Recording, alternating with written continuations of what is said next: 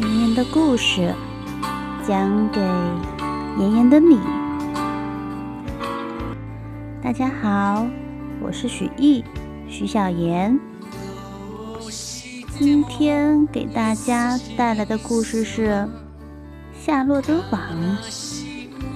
蟋蟀。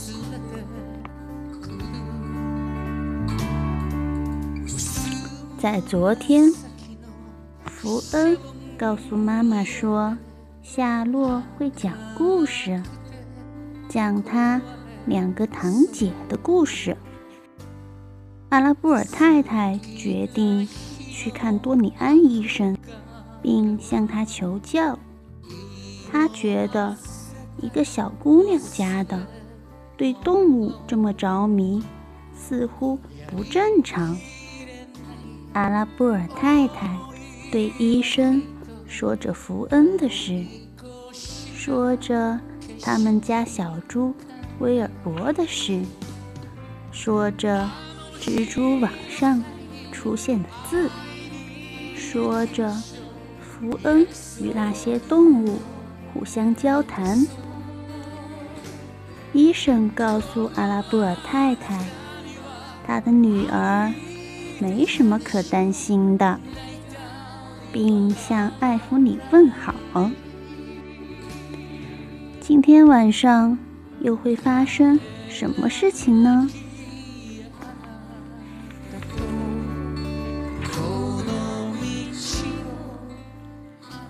蟋蟀在草丛里唱歌，它们唱夏季收场之歌。一支忧伤单调的歌。夏天完了，结束了。他们唱：完了，结束了，完了，结束了。夏天在死亡，在死亡。蟋蟀觉得这是他们的责任，警告大家：夏日。不能持久，就算是在一年中最美丽的日子，在夏天进入秋天的日子，蟋蟀还是向大家传播这个哀伤和变化的消息。人人都听到了蟋蟀的歌。阿拉布尔家的艾弗里和福恩走在泥路上时，听到它。知道快要开学了，那些小鹅听到它，知道它们再也不是鹅宝宝。夏洛听到它，知道自己时间不多了。在厨房干活的阿拉布尔太太听到它，心中也不由得一阵伤感。又是一个夏天过去了。他叹气说：“在给威尔伯做板条箱的勒维听到他，知道该挖土豆了。夏天完了，结束了。蟋蟀反复唱：到冬天还有多少夜啊？蟋蟀唱道：再见了，夏天。”再见了，再见了。羊听到蟋蟀的歌声，觉得浑身不自在，在牧场板墙上撞出洞来，走到大路那边的田野上去。公鹅发现了这个洞，带领它一家大小钻出去。到果园吃落在地上的苹果。沼泽地上，一棵小檫树听到蟋蟀的歌声，急得叶子红了。威尔伯如今在农场里是吸引力的中心，关注的焦点。定时吃好东西，显示出了效果。威尔伯成了一只人见人爱的猪，每天来到他的猪栏边，站在那里欣赏他的超过一百人。夏洛已经在网上织出了“光彩照人”四个大字。威尔伯站在金色的阳光里，真是光彩照人。自从蜘蛛开始扶住他，他就尽力活得跟他的名声相称。夏洛的网说他是王牌猪，威尔伯尽力让自己看上去是只王牌猪。夏洛的网说他了不起，威尔伯尽力让自己看上去了不起。现在网上说他光彩照人，他尽力让自己光彩照人，让自己看上去光彩照人很不容易。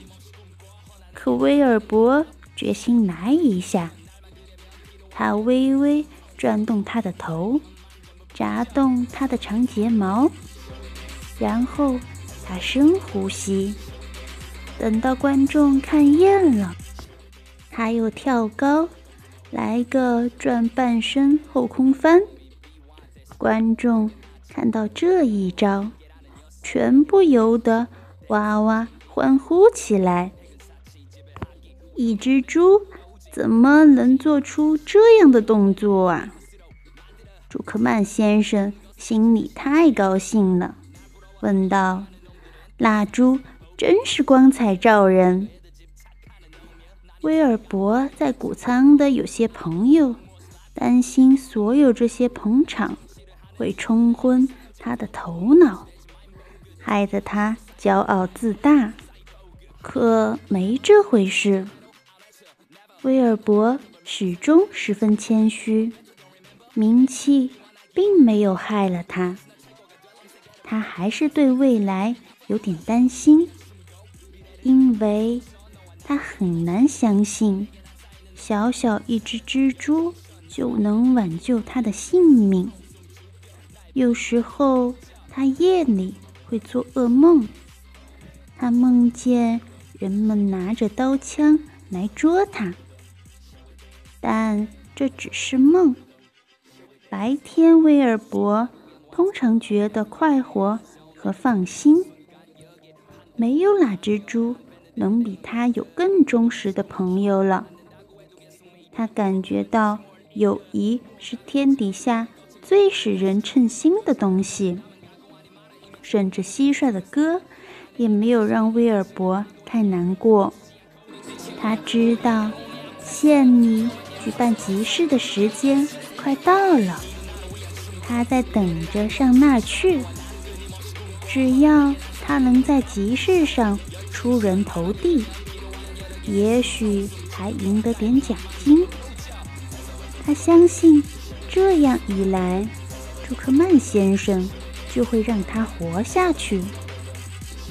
夏洛也有他自己担心的事，不过他闭口不言。一天早晨，威尔伯问他集市的事。你和我一起去，对吗，夏洛？他说：“这个嘛，我不知道。”夏洛回答说：“对我来说，集市来的不是时候。这时候我不便离开家，哪怕只去几天。为什么呢？”威尔伯问他。哦，我就是觉得不想离开我这张网，这里事情太多了。请和我一起去吧，威尔伯求他。我需要你，夏洛。不和你一起上集市去，我要受不了的。你就是得去。不，夏洛说。我想，我最好留在家里，看能不能把活儿做好。什么活儿呢？威尔伯问道。产卵，是我该做一个卵袋，在里面装满卵的时候了。我不知道你会产卵，威尔伯惊讶地说。哦，当然，蜘蛛说：“我是多才多艺的。”多才多艺是什么意思？是满是暖吗？威尔伯问道。“当然不是。”夏洛说。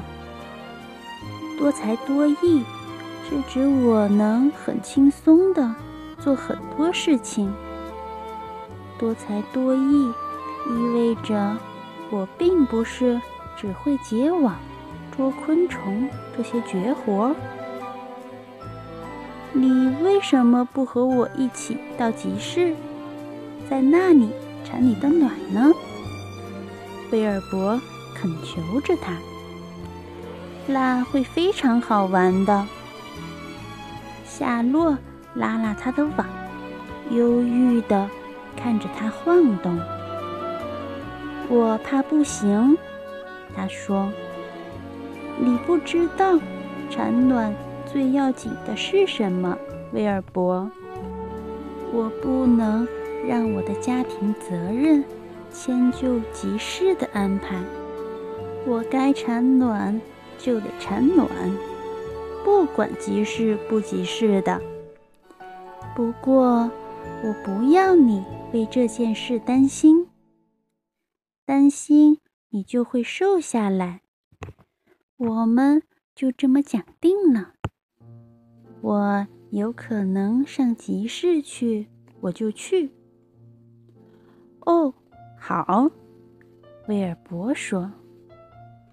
我知道，在我最需要你的时候，你是不会丢下我的。那一整天，威尔伯待在里面，在麦草上过得舒舒服服。夏洛也休息下来，吃了一只蚱蜢。他知道，再不能给威尔伯。帮什么忙了？几天之内，他就得丢下一切事情，做那个美丽的小袋来装他的卵。